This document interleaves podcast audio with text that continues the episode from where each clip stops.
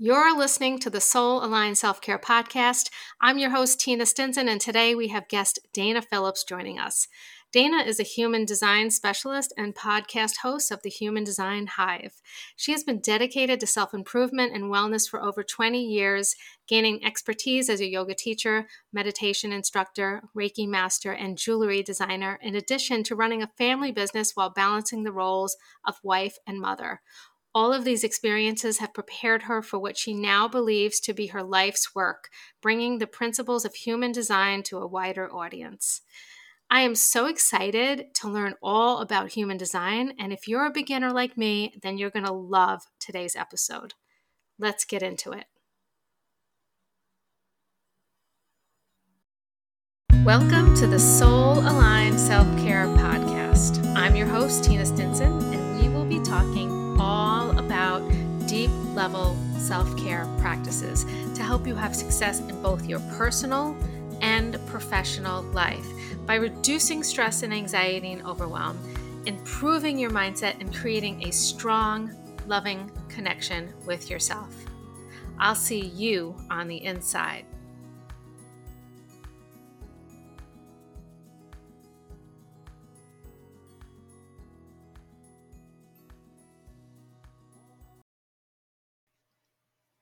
Hello and welcome, Dana. I am so excited to have you on the Soul Aligned Self-Care Podcast, and I am so excited to learn more about human design. Um, can we get started by you just telling me a little bit about yourself and what you do, and like a little bit of an intro into the human design process? Sure. Thanks, Tina. First of all, thank you so much for having me here. This is really exciting. I love talking to people about human design. Um, like you said, my name's Dana Phillips. I am a human design specialist. I also am a podcast host. Um, I have a podcast with my daughter, Hali. It's called Human Design Hive Podcast, where we talk about all things human design. It's kind of a teaching format. It's really informal. And um, so really what I do is I help teach people about human design using their human design. I do readings for people, make it specific to them, coaching, all the things. So um, you asked about what human design is, which is important because that's what I do. Yeah.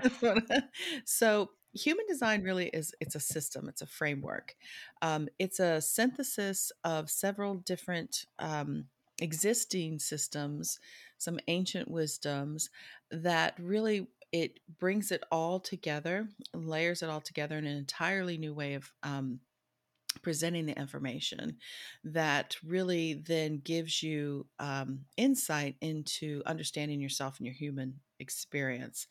And so these systems are, it take, it's based on your time, place, and date of, um, did I say that right? Time, place, date of birth. Yeah.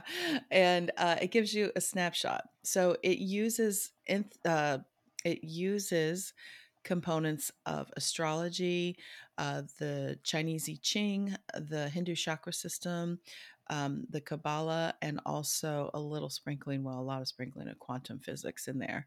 And so, like I said, it's a snapshot that shows you really what was happening in the cosmos, uh, the moment you were born, and then roughly eighty-eight astrological degrees before you were born, which is about three months. And so it kind of gives you this uh, blueprint, this energy blueprint of who you are, Uh, what you came here to do, how you're meant to interact in the world, and most importantly, how you're designed to live in a more authentic and fulfilled way. Very interesting. Now, you said something mm-hmm. that I just caught, and um, it interests me a lot. You said there's a, a snapshot from before you were born, too. Mm-hmm. That's yeah. part of it. And what does that take into what does that take into consideration?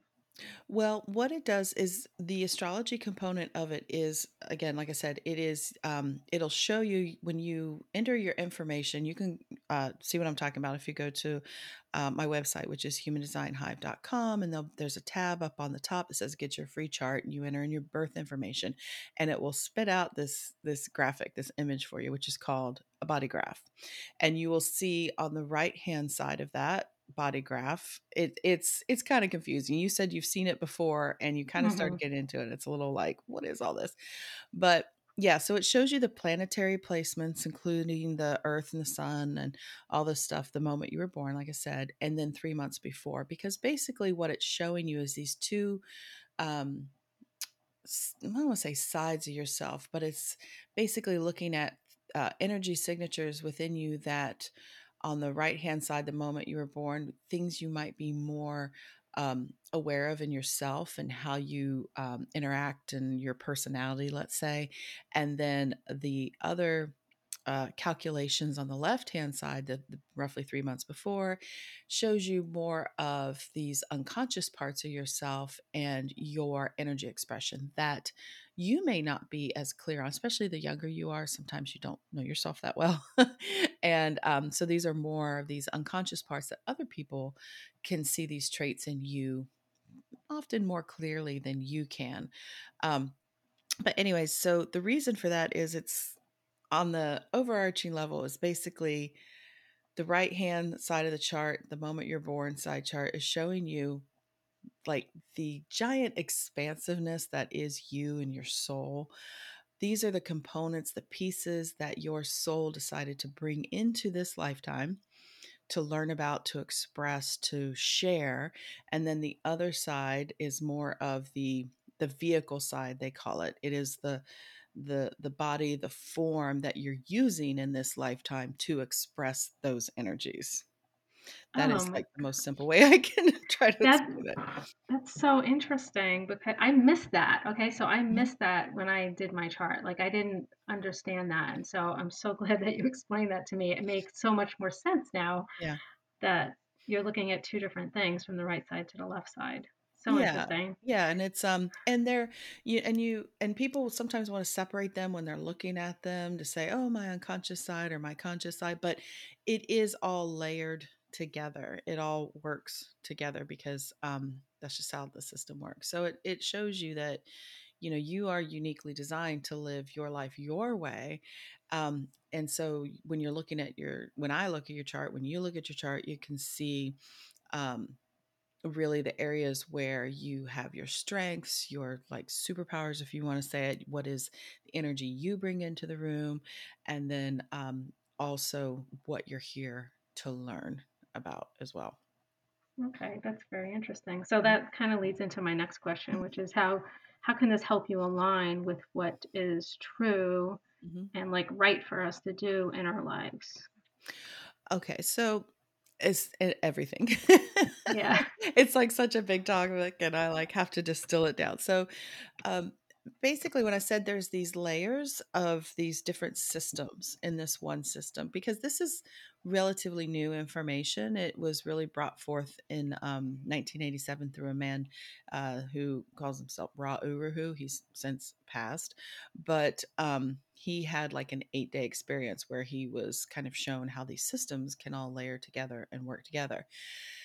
And so when you look at your body graph, and we talked about those placements, we see a lot of these numbers on the body graph, and these numbers represent the um, the element of the Chinese I Ching, which the Chinese I Ching has these sixty-four hexagrams, which are really, in a nutshell, um, archetypal uh, uh, archetypes, I guess I should say. I don't know what I would say, archetypal, of the human experience, you know, like the, you know, the leader, the mother, the, the, the mm-hmm. thinker, the genius, you know, all these things, right? That's a just very loose. Um, and so it shows you what these themes are activated in your chart, okay, based on when you were born. And then it also, you'll see these nine shapes on the chart, which they call the centers. And then there's lines connecting all these centers, and that's the Kabbalah part of it, which is how the energy connects together. So the reason this is important because it shows you, you'll see on your chart parts that are white, centers that are white, those we call undefined, and the centers that are colored in, and those will we call defined. So what it's showing you, the defined parts are those parts of your energy system, those themes in your energy system that are consistent within you that you always have access to. And the white uh, undefined centers are where you're receiving energy from those around you, amplifying it and reflecting it back to them. Okay? okay. And so that part of it alone, just looking at the centers part of it, um, shows you really how you may have received conditioning in your life, where the shadows in your life and your expression might be hiding, because these are areas where you're highly influenced and affected by other people, but it's not you. But it feels like really intense because it's amplified within you when you're around these people. And so you might think these things are more you. Those are those shadow parts of you. Now, the um, importance in knowing and looking at definition and um, where you're defined and undefined is because this element is what gives us our five main energy types in the system. And this is the highest level overarching thing um, in human design that is like important, it's easy, and um, knowing this one thing about yourself, what your human design type is, can completely change how you operate in life. And luckily, you don't have to know how to read the chart. You just get a chart printout done for you, or a body graph, whatever report chart you want to call it, and it'll tell you your type. Okay. Yeah. And that is really what your aura type is, how you're meant to um, really interact and express your energy in the world. Okay. So obviously we have to talk about the types yes. now. Right. I knew we, we'd segue into that. Yeah. So this yeah. is, so there are the five main energy types, aura types, and they, like I said, it depends on what centers are defined in your chart, but it will tell you, you don't have to figure it out. So they are the generator types. Uh, there's two of them. There's generators, manifesting generators. There is projectors, reflector, um, manifestors, and reflectors. Okay. Okay. So the first type we were going to talk about is the generator type, and they're, they're, I'm going to kind of limp, limp, well, excuse me, for purposes here, to uh, group the generators, the manifesting generators together, because originally they are just considered one type. And yeah, gen- that's, I see that all the time. And I was always confused by that. Well, they're considered one type because of the fact that if you're looking at the chart, and we were talking about definition in the chart, um, these types are called um, sacral types, meaning the sacral center in their chart, which you're a generator. I'm also a generator. This is the center of workforce, life force, energy. Mm-hmm. Uh, these two types, the generators, manifesting generators, have that center defined, which means that energy is consistent within us. The other three types do not have that center defined. And so that's the highest overarching reason or, you know, classification. Okay. So the generator types are the builders, the doers. They, between the two manifesting generator and generator types, they make up seventy percent of the population, which is why I was going to talk about them first, because most of us are generator wow. types. And as I said, they are the, um, the, the, the true builders in the world. They are, we are the ones that really have built the physical world around us. Um, we are people who masters of our craft. We usually find one thing and build, um, you know, whether it's a business or a, or a, a marriage or a family or anything. We just are always wanting to um, create and do things like that. And the generator types work in response. We have this, our aura type is very enveloping. It's very attractive. It brings stuff to us from our outer reality to us. And then we are designed energetically to react to what comes into our outer reality with a yes or a no. And this yes or a no comes from that sacral center. And how it's traditionally taught is that it, this is your, your gut level instinct, right? And it is not in the mind. It is actually in the body that is like a uh-huh or uh-uh.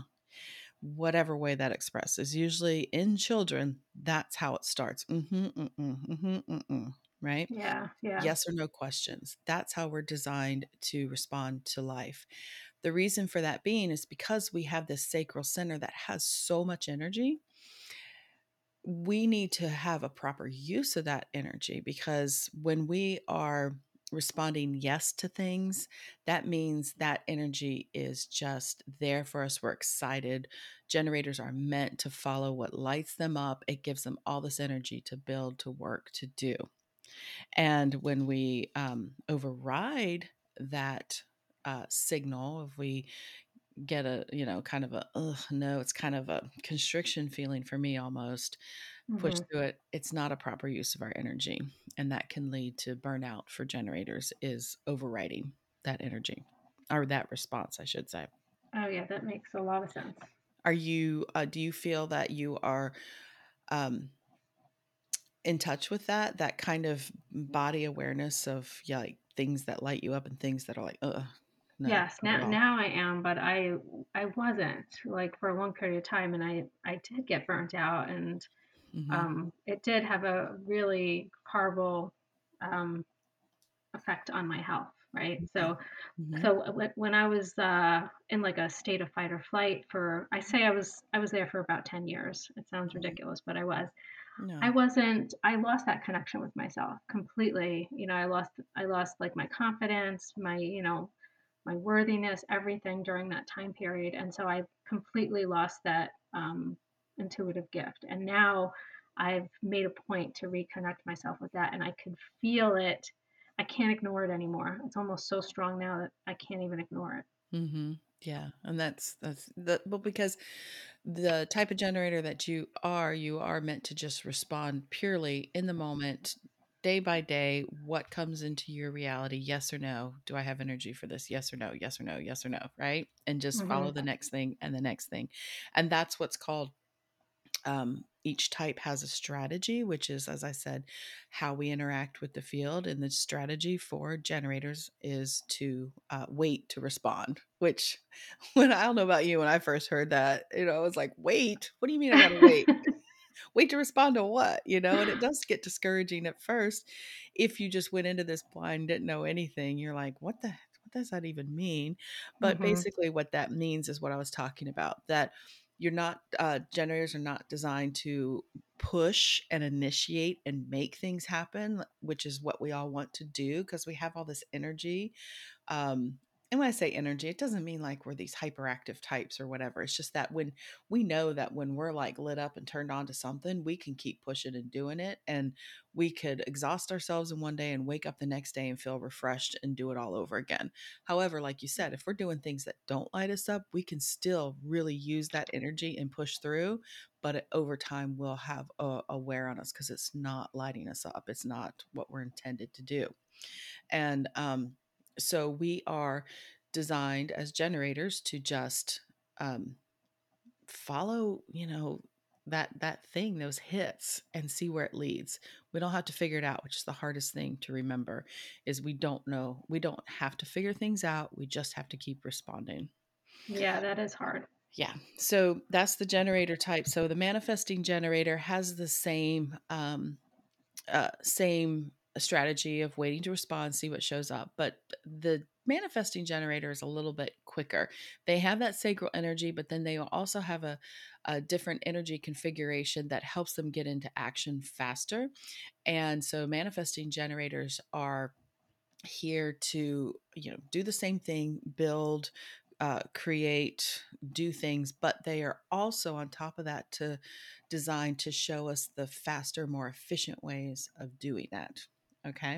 Okay. And so manifesting generators are like the ultimate multitaskers, multi-passionate, whatever you want to call it, um, where they are actually designed to always kind of have lots of different things going on, because that's how it helps them burn off this, a lot of energy that they have, but it also, um, you know, gets them in projects, gets them experimenting, gets them trying things.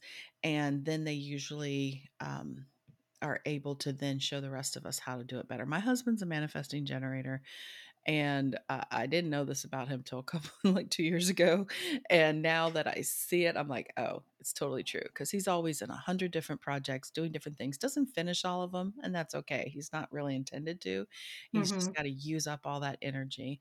And, um, So they have to wait to respond, see what shows up, see what interests them, and then they can get into action. However, before they do, a little bit more of their uh, strategy is they need to inform, which means They respond. They know they want to do something, which they can, but in order to reduce resistance for themselves, they need to think about, okay, who is this going to affect?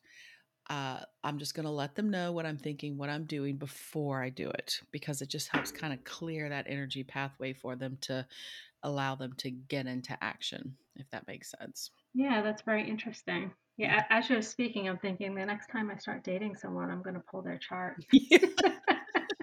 Well, yeah, it helps. I mean, it's it's not a dating tool, but it does help in um, understanding. Like, no, no, no, no. I I would too. It would. Um, it, what it can do is, you know, never, you know, say whether or not you're going to date someone based on their design. But it does, you know, like people say, like, I'm never going to date a Scorpio or whatever. Um, not like that. But it yeah. does.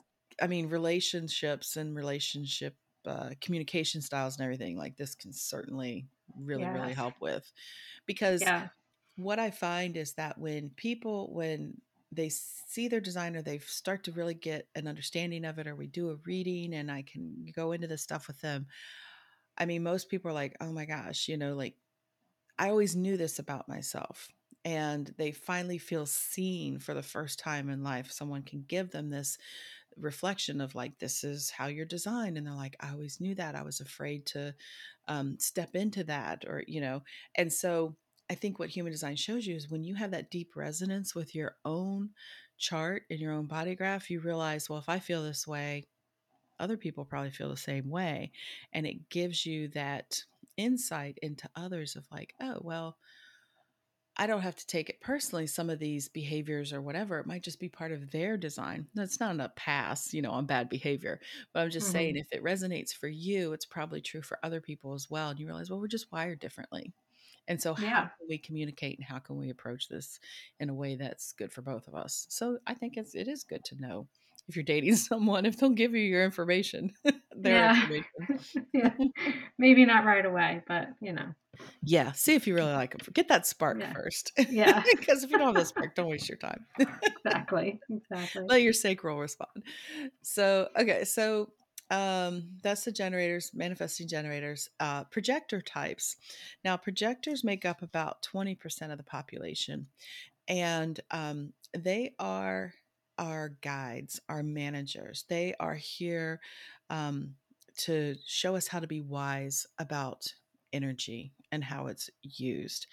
And as I said, they are one of the other types that don't have that sacral center defined. So that means that how they experience that work energy, that building energy, that is a little more inconsistent. They have it. They certainly have it, but they can't sustain um, the level and intensity of work that sacral types can. And so they're not designed to work in a typical nine to five fashion. Uh, these are people that require uh, downtime, rest. And, um, a lot of times projectors don't feel that way at all. These people will feel like, no, I have the most to do.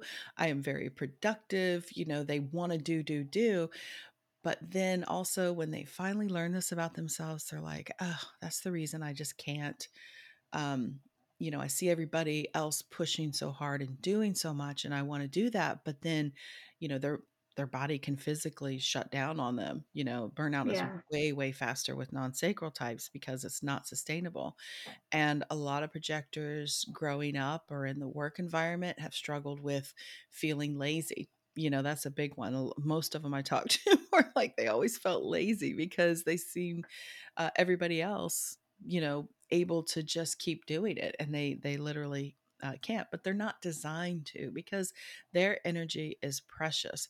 As I said, they are here to guide and manage the other types, the the generator types, and how to correctly use their energy. So these these people make great managers, you know, especially like project managers, if we're going to just talk about work stuff. But um, overall, they are here to help show us how to use our energy. And as such, their aura type is more what they call focused and penetrating, because they are really dialed into um, the heart of others. Like they really know what people need to be doing and how to do it. And as such, projectors need to uh, their strategy is called wait for the invitation, or sometimes you see uh, re- wait for the invitation or recognition. Mm-hmm. It's because when they try to, um, since their their aura is more penetrating into the other, if they try to tell people what it is they know or what they think they should be doing, or, you know, any of these things, it can come off as a little bossy, intrusive. Yeah. Don't tell me that. And people can literally either just not hear them, like literally not hear them, or, you know, they get sometimes pushback of, you know, a little bit of irritation, right? But, you know, it's, and this, this creates in the, um, um, the projector, this theme of this not self theme of bitterness, because they, they know what needs to happen. They know what people need to do. And it's very frustrating, and it makes them a little bitter when people just don't get it, you know, and they won't yeah. listen to them. And, but the point being, they're not meant to guide and manage everyone. There are certain people that they are meant to guide and manage. And so what's important for a projector to do is to uh, really follow their own interests, their own passions, whatever it is that really, you know, excites them, what they know they're good at and what they know they can contribute. And when they recognize their own value and their own worth and what it is they have to offer, you know, they can just stand there as, this is metaphorically, stand there as this beacon of light of like, this is what I have, this is how I can help. And then the correct people will come to them and recognize them for what it is they can help them with. And then they will ask them, they will invite them in to help them. Does that make sense? Yeah, it's very interesting. I could see how knowing this about yourself could be so helpful. So helpful, especially, yeah, for the projector. My daughter is a, a projector, and um, she hasn't struggled with it too much. I mean, she's twenty-six. And so she's, I mean, I've only known this about her for about two, two or three years, two years yeah. now, three years. So it's been eye-opening, but I can see how when she does just kind of, I don't want to say stay in her lane, not like she has a place, but when she's just interested in what she's doing and she's excited about it and she knows that she's good at it and what she can, you know, the invitations literally do come. And then she can, you know, decide um, through other ways of making decisions in the chart, um, if this is a correct invitation for her. Okay. Yeah, and then it is, that. Then she knows that she will be valued, and that's usually a good thing. And that's for, that's for bigger decisions in life. She doesn't have to sit around and wait and decide what, you know, if somebody's going to ask her if she wants to eat today or anything. It's just like, if it involves other people and collaborating, that's a waiting for invitation is correct there. So that's the projectors. Um, So the next type is the manifestor type. Manifestors make up about nine percent of the population. And a lot of times when people are first looking at human design, they're like, I want to be a manifestor. I want to be a manifesting yeah. generator, right? Because what we think manifesting is. I know um, you work with this a lot too, you know, mindset, all that stuff. It's, um, and I'm right there with you. But this is a little different. This is literally an energy configuration, and it is how their aura operates. And so manifestors, again, they don't have that sacral center defined. So they are also a type that's meant to um, operate a little bit differently. They're not meant to do all the work. They're meant to initiate and get the ball rolling for other types to respond to. Interesting. So, yes. So they, they do have an energy configuration that allows them to, um, as I said, get the ball rolling. They, manifestors have their own internal nonverbal creative flow. And the thing is, is they're kind of tapped into that, um, divine inspiration type of thing. I don't want to say type of thing. Um, they are divinely guided. Let's say that. And when I say it's internal and nonverbal, what I mean is they literally can't put words to it, and they don't always know when these uh, uh, urges to initiate and create are going to occur. And so manifestors can kind of give off this energy of, and this is not intentional, this is just how their aura works. Um, they call it repelling, which I don't like that. I think it's more of a closed off inner. I think when you think about initiative, I like to think of it as like, you know how a ship moves through the water, you know, and it pushes all the water out of the way to, mm-hmm. as it makes its way through. That's how I kind of envision it, is that the manifestor, because they can get things moving and they don't really need other people energetically to get things going, it kind of gives off this energy of just leave me alone, get out of my way. Yeah.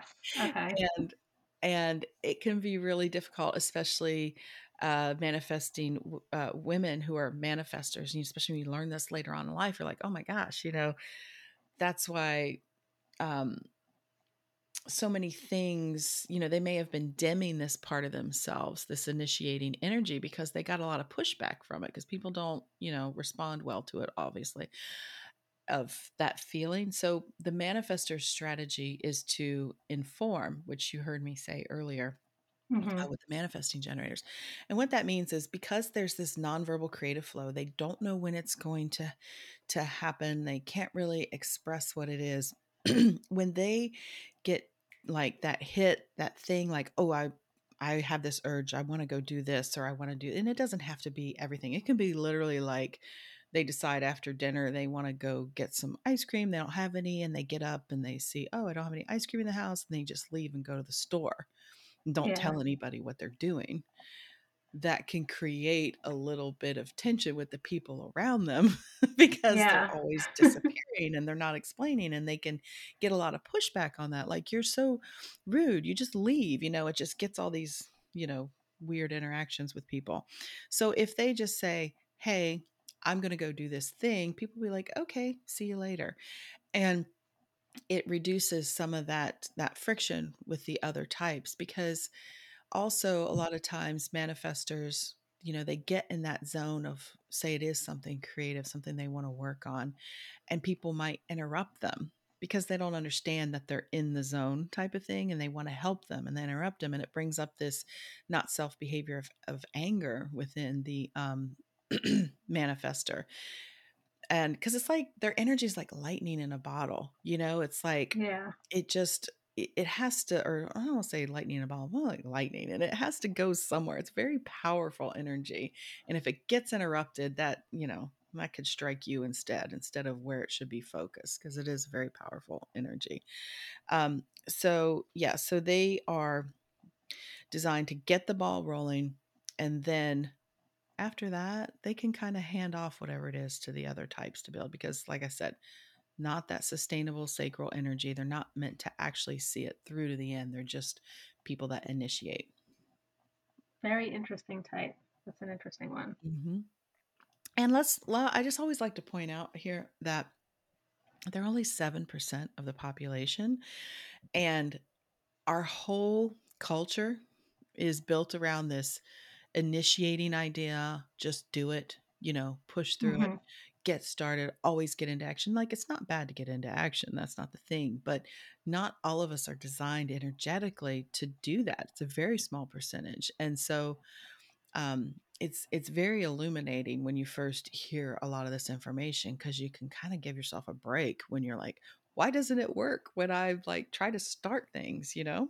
Yeah, absolutely. And I think we all need to completely ignore most of societal norms that yeah. get placed on us in this world, because they all seem to be kind of not aligned with anybody, really. Yeah, yeah. True. So the last type are the reflectors, and these are very, very rare. They're only one percent of the population. And when I talked about the the definition before of the colored in centers or the, the white centers, if you were to look at a reflector's chart, all the centers on the chart are going to be white, which means they're undefined. As such, yes, as such, that means that all of their energy centers are always um, kind of dipping into the environment around them and reflecting back what's happening. And that's where you get the name reflector. And so they're kind of like the canary in the coal mine in our societies. They are the ones that can really let us know how we're doing, because they are always, they're very sensitive to their environment to know um, what's going on and what needs to, you know, maybe be um, uh, corrected or worked on or healed, that type of thing. Yeah. So um, reflectors, I said, are, are very rare. And Um, sometimes they could be seen as more intense people because, like I said, they are a reflection of those around us, but they're incredibly wise beings because they can literally see and feel into um, the people around them. And the strategy for a reflector is they need to take a lot more time in order, like I said, to enter um, these bigger decisions and how they interact. They're very closely tied to the moon and lunar cycles, because this is another um, kind of a deeper layer of the human design chart. But as as the moon moves throughout its cycle, it's also going to be uh, kind of affecting the reflector and the different energy centers. It's going to be giving them definition in their chart. And so they just kind of can feel themselves throughout the month of how they feel about something and get different um, perspectives and input. And um, it helps them make decisions better. So that's, um, if you're a reflector and you hear this and you want some more information, you can reach out uh, to me. Um, And I can help yeah, you with that. It's kind of it's kind of nuanced and harder to get into on you know a, a quick description of everything, but um, that's... I think it's cool how you explained it though with the moon cycles, and I can understand how that would be. You know what I mean? I can understand that. Do you come across a lot of reflectors? I have, um, I have not just out in the wild yeah. met one yet. Um, I do know of, uh, I do know personally one, but that's through. Um, she's also a human design specialist. And her name's Amber Clements, and she's also written a book about uh, being a reflector. Uh, but I don't know. I've never met one personally. Yeah, this is so interesting. And I think you did such an excellent job explaining all of them. I, I have such a deeper understanding just hearing you talk about it. And um, I'm excited to be a generator. Yeah. I'm good. Very excited. Yeah. It is. So, it's kind of magical being a generator because it's hard to let go of the control and just see if you can really let things just happen. But even just yes. experimenting maybe one day at a time, half a day at a time to see what where it leads you. Absolutely. I was just going to ask that question. I was going to say, how can we use this in our like day-to-day lives? So like say I'm a generator. How could I like begin to like, I don't know if this is the right word, but like hone that that tool or whatever you want to call it. Right. Well, like I said, that's where the the strategy part of it comes in and is most important. Like you'll everybody that talks about human design teaches human design, and no matter how detailed we get into your unique uh, structure, like into all the nitty gritty and the gates and everything else, it all boils down to knowing your type and your strategy, which is, you know, as a generator, really getting in touch with that sacral response. And it helps to have people, you know, around you that if they know this about you, or you could just say to them, uh, look, I kind of respond better when you give me yes or no choices. You know, open-ended mm-hmm. questions for a generator could be just like a real quagmire. You're like, I, I don't really know. I, the way I explain it is my husband used, before I knew all this, you know, he'd be like, hey, you want to go out to dinner tonight? And I'd be like, yeah. And he'd say like, so what do you want? Where do you want to go? And I'm like, oh, I don't know. I don't care. And he'd say, well, do you want to go eat Mexican? I'd be like, mm-mm, no. Or he said, yeah. you want to go here? Mm-mm. And he's like, how about sushi? I'm like, yeah, that sounds good. And he's like, why didn't you just say that? I didn't know. Oh my God. That sounds like you're describing me. Yeah. Yeah. Yeah. Yeah. These open-ended questions don't always work for us to get to what's true and what is right for us. Yes or no always, always works, because if you're paying attention, you can really start to feel it in your body. And so to play around with that some, to get in touch with it, you could, um, you know, have someone ask you really simple questions that you know the yes or no answer to. And it's as simple as, are you wearing the color blue? You know, what color, you know, what are, are your eyes brown? You know, just, and mm-hmm. you responding, they say sometimes if you can respond with that without words, but just that, mm-hmm, mm-mm, you know, cause you start to feel it. For me, the sacral yes is, it feels um, expansive. It feels exciting. Um, it's kind of a, yeah, no brainer. And then the no for me is very much, like I said, it's a constriction. I usually see it on my face more than anything. My face reacts faster. Oh, that's interesting. Yeah, look like, in a mm. mirror. I'm just like, mm, no, don't like that.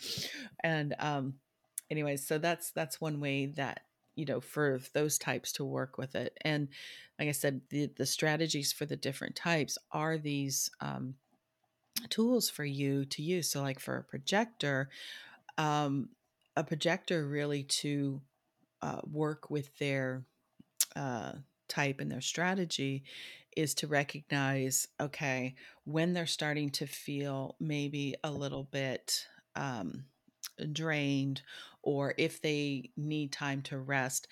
This is the hardest thing for a projector to get used to, is to realize that the less they do, the more comes their way, because it is like this, like I said, they're like the lighthouse, this beacon that shines this energetic light out into the world. And if they are rested and filled up and um, know what they have to offer, like moths to a flame, people come to them.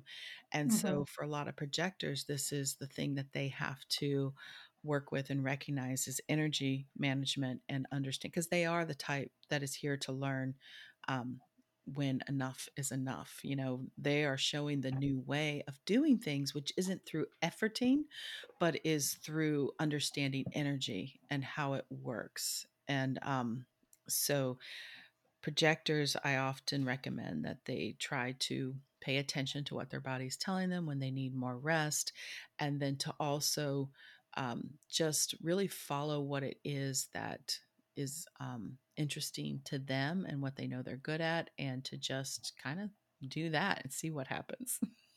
Yeah. So this is kind of where the self-care comes in, because mm-hmm. um, and I would, I would imagine for projectors that could be really difficult, because that's just not, as we were mm-hmm. talking earlier, the societal norm for things. Mm-mm. And the same with the manifestors too, because, you know, like you said earlier, they think that they're lazy because, mm-hmm. um, but if once they learn that about themselves, then they know that they need that rest, and that they, they might need to do more of that than maybe some other people, and mm-hmm. not to be hard on themselves and to take care of themselves mm-hmm. and listen to their bodies. Yeah, absolutely. Yeah. Knowing, knowing how your, de- your energy is designed to, to work in that regard gives you a lot of grace, a lot of like, okay, um, this is what, you know, is going to be the best use of my energy, and how can I honor that? How can I use that? And like I said, it's a totally, I don't want to say it's a totally different way of operating, but it is a different way of looking at, um, your day and your life, of like what you actually need. And, um, there is another um, component to it, you know, because you were asking me about like, how can you use this in your daily life? That's the type part f- for sure, and the strategy. Um, okay. And we don't have to go into the further, um, you know, any deeper in it. But when you're looking at your chart, you'll see it'll also tell you what your authority is. And authority is also very important, and learning about that, because it is literally how you're designed to make Uh, decisions, aligned decisions. So you have this interaction with the field, but then also um, there is a more nuanced part to it. And the uh, highest level is, some of us are meant to make decisions in the moment. There's no mm-hmm. question. We can trust ourselves in the moment, whatever our body is telling us. Some of us are more designed to um, wait. There is no truth in the now for us. We have to kind of maybe even give it a, a day, a week, or whatever, these, you know, a little bit longer time to make these bigger decisions. Like I said, things that usually involve other people, like relationships, jobs, where you live, you know, investments, this kind of thing. Mm-hmm. Um, some of us are designed to take a little bit longer. Some of us are designed to um, really kind of talk out what we're thinking or what we're feeling, not as um, a way to get advice from people, but just as a way to hear how we think about things or how we're feeling about things. Um, and that's called your authority. Um, for our conversation here, if the mo- there's about half of us that are designed to make decisions in the moment in one way or another, and half of us are designed to take our time. And that's called emotional authority. You either have emotional authority or you don't. Okay. You, you are a generator. It'll say on your chart that you're a, it'll say pure generator. It'll say sacral generator, but that means that that sacral response in you is your ultimate decision-making um, response. If you find yourself overthinking or taking too long to make decisions, sometimes it may, you know, it may put you in a, a place where you're more using your mind to make a decision mm-hmm. than your body. If that makes sense. Yes. Yeah, that, that, that does make sense. Yeah. So, so, so there are different types of authorities for each. Mm-hmm. Well, you can be the, there's the types and then there's the different authorities. So okay. I'm okay. a generator, but I'm an emotional generator is what mine would say, which means my, on the body graph, there's the emotional solar plexus center. Mm-hmm. Um, mine is defined, yours is undefined. So that means that if, um, and the emotional solar plexus, if you're looking at the body graph, is going to be on the right-hand side. It's the center. That's a sideways triangle pointing in towards the body mm-hmm. graph. Um, Yours is, like I said, it's white, it's undefined, mine's defined. So if you are emotionally defined, it means that we um, have to take more time to make decisions because the emotional center um, really works, uh, the energy there works in waves.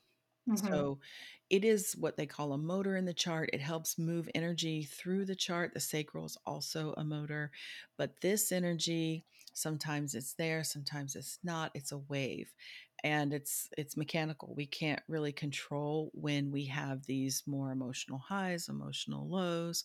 Um, but what we're designed to do is to really kind of have this, get in touch with, um, a baseline emotional frequency that we have to, to know from this neutral place, um, how we feel about things when making decisions. So an example would be like, I'm a sacral, uh, being, cause I'm a generator, but I have this over time decision-making thing. So I can get this like hit sacral response, say it's, um, you know, Uh, like I said, entering into a, a new relationship, or even if I'm going to spend more, you know, just some money on, you know, buying a car or even a small thing, right? A couch or whatever. Mm-hmm. That's not that small, but you know, I might get very excited about it and I'd be like, yeah. And this is what used to happen in the past. I'd be like, cause you hear this whole, like, if it's a full body, yes, then it's a yes. And don't question it. Right.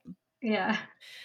Well, that's not true for half of the population if we're emotionally defined, because that could get us into a situation where, well, I may have been in a space where I'm like, yeah, that's exciting and I want to do that. And then I might go to sleep and wake up the next day or maybe even three days later and be like, oh my God, why did I agree to do that? Why did I buy that? I didn't even need that. Like, you know, that buyer's remorse, you know, all this like, oh, I wish I hadn't have done that because I was in a more high, exciting place. I didn't give myself the time to really come back to a more neutral place, see how I was feeling about it, because we just, we have this, these waves of energy that, and there's different types of waves and that's a lot more nuanced, as I said, but it's really finding that we've got to just give ourselves more time, sleep on it, see how we feel about it a little bit later. And if it's still a yes, I still am really into that, then that's a sign you can go ahead. But if there's any kind of waffling or wavering or whatever, it's probably not a good use of, of their energy. Very interesting. And then, and then so mine is mm-hmm. um, undefined, right? You said? Yours is undefined. So then, yeah. So you, you can trust that in the moment response for yourself. Yeah. Mm-hmm. Because, interesting. Because you have that sacral authority and then you also have other, um, you have a defined splenic center as well, which is all about intuition, instinct, and it's very much in the now as well. So yeah, you can, you can fully trust yourself. And I usually tell people that are sacral generators, like I said, if you're, if you're really spending too much time, it means that you're overriding that initial response and you're trying to mental it more than you are really oh, feeling that's your a body. Good point. Interesting. Very good point. Yeah.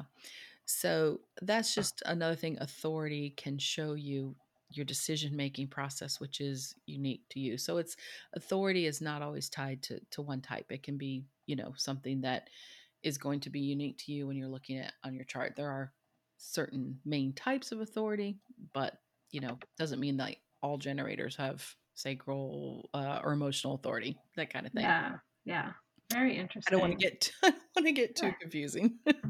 Yeah, I know. We want to keep this basic for all the yeah. beginners like yeah. me. Yeah, and I could see like the more we talk about this, I could see how powerful this could be to use in your business and to really tune into this. Mm-hmm. Yeah.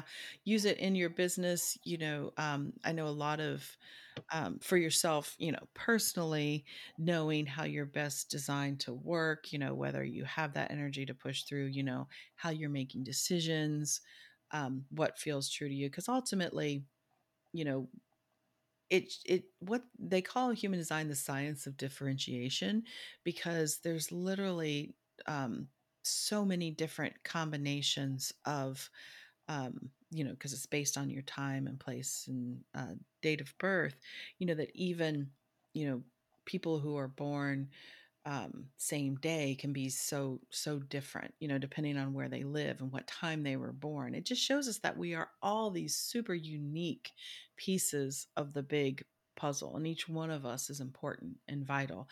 And each one yeah. of us has a way of doing things, our own unique way, but it, but we're all also meant to all work together.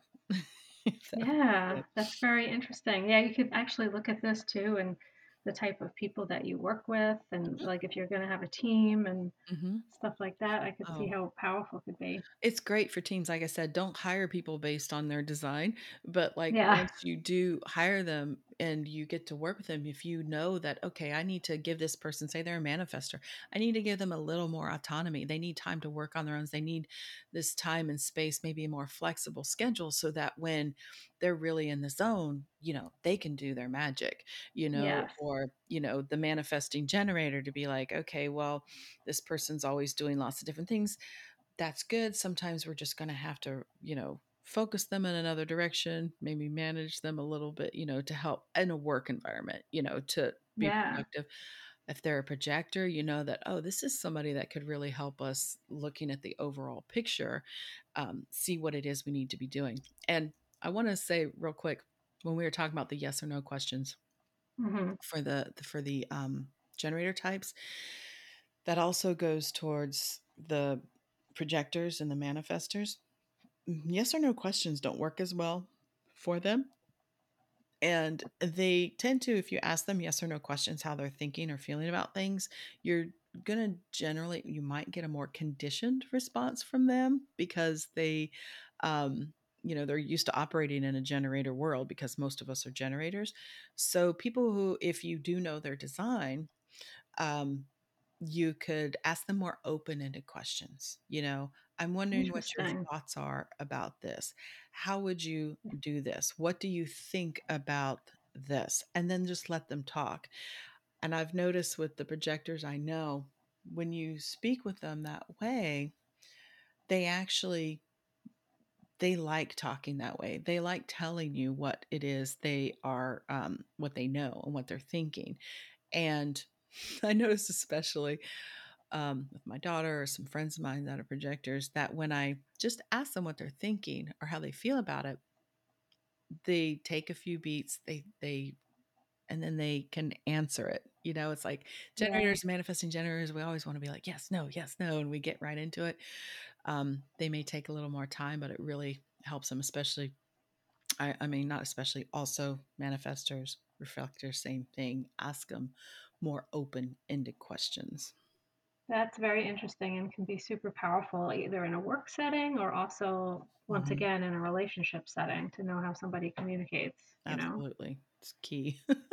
Oh my God. So this was so awesome. And I know this, I know because I like dipped my toes in human design at mm-hmm. the beginning of COVID. Mm-hmm. I know that this is just the beginning. Like this is mm-hmm. just the tip of the iceberg, and it goes so much deeper. Mm-hmm. And so what do you suggest for people? How can they get started? What's the best way? Like I said, you can go get a copy of uh, your body graph. You can either get it on my website. It'll it'll give you all that information that I just explained to you. It'll it'll show you your body graph. It'll um, tell you your type, strategy, authority. It'll tell you quite a few other things. Um, there's uh, our podcast is, like I said, a in a teaching sort of format, conversational teaching uh, with my daughter, where, you know, starting from the very beginning, we uh, talk about all these different things that we talked about today, a little more in depth. Um, there's really, gosh, there's lots of information out there. It's really yeah. finding someone that resonates with you, and how they, they speak about it, talk about it, you know, is going to be the easiest way for you to integrate this. But really, this isn't, um, you know, this isn't like, um, uh, this isn't a, what do I want to say? This is meant to be experimented with, because mm-hmm. it's showing you something, but the most important element here is your own lived experience, because that's going to inform the chart as much as what it's showing you. Because it's it's literally just showing you what you're working with. And um, you find over time, when you experiment, say with responding or just waiting for the invitation or informing those around you before you act, you know, you start to find over time that, um, oh, things do work better for me. So really just getting familiar with your type and your strategy, and also then your authority, which I have a whole episode on authority and the different types of authority, is really going to be what you don't really need to know, know much more than that in order for this to start informing your life and your decisions and how um, you're interacting. And then if you want to know all the different layers and more, I do recommend getting a reading. Of course, I give readings, but it helps to have someone look at it. Even if you've had a reading before, you can try different people do readings for you, because mm-hmm. um, different eyes can see different things. It's this, it's this whole um, living, breathing system that I think is still being discovered and understood um, by people, and being interpreted in new ways. There's the bones, but then I think it's still being built upon, if that makes sense. Yeah, absolutely. Absolutely. That's, that's a great start for people. So mm-hmm. I'll put all the links to your website and everything in the show notes. But mm-hmm. before we go, I have one last question. Okay. It's just a fun question. Okay. So if you, if you could have anything in the world without any limitations, what would it be? Oh my gosh, there's this question. There's so many, so many things, but when I really think about, cause you know, you want to have the high ideals of like, oh, I, you know, something that sounds really great, but honestly, I would really love the ability without limitation to travel when and where I wanted to, because yeah. travel for me is a reset, and it's like uh, experimenting with, or experiencing new things. I love going to, um, I love going to cities. I love going to the mountains. I love all of it, experiencing all of it. And I don't get to do that enough. Uh, mm-hmm. So if without limitation, I would love to be able to just travel as much as I could.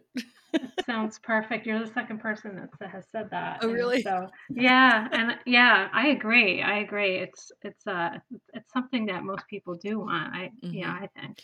I think, yeah, it's that freedom of movement of just, and I think that's why so many people, you know, probably why they are giving, you know, this entrepreneurial journey of working for yourself or doing, you know, that's what we're all trying to do, is create more freedom in our life. And for me, that freedom yes. is freedom of movement, of being able to do what I want to do when I want to do it. Yes, I, I agree. I'm right there with you. Well, it was such a pleasure to have you Thank on. You. And so great. I, it was, you really explained it to all of us very clearly. So I appreciate having you. Oh, thank you so much, Tina. It's been, it's been great. You're a great host. So I really appreciate it. Thanks again. Thank you.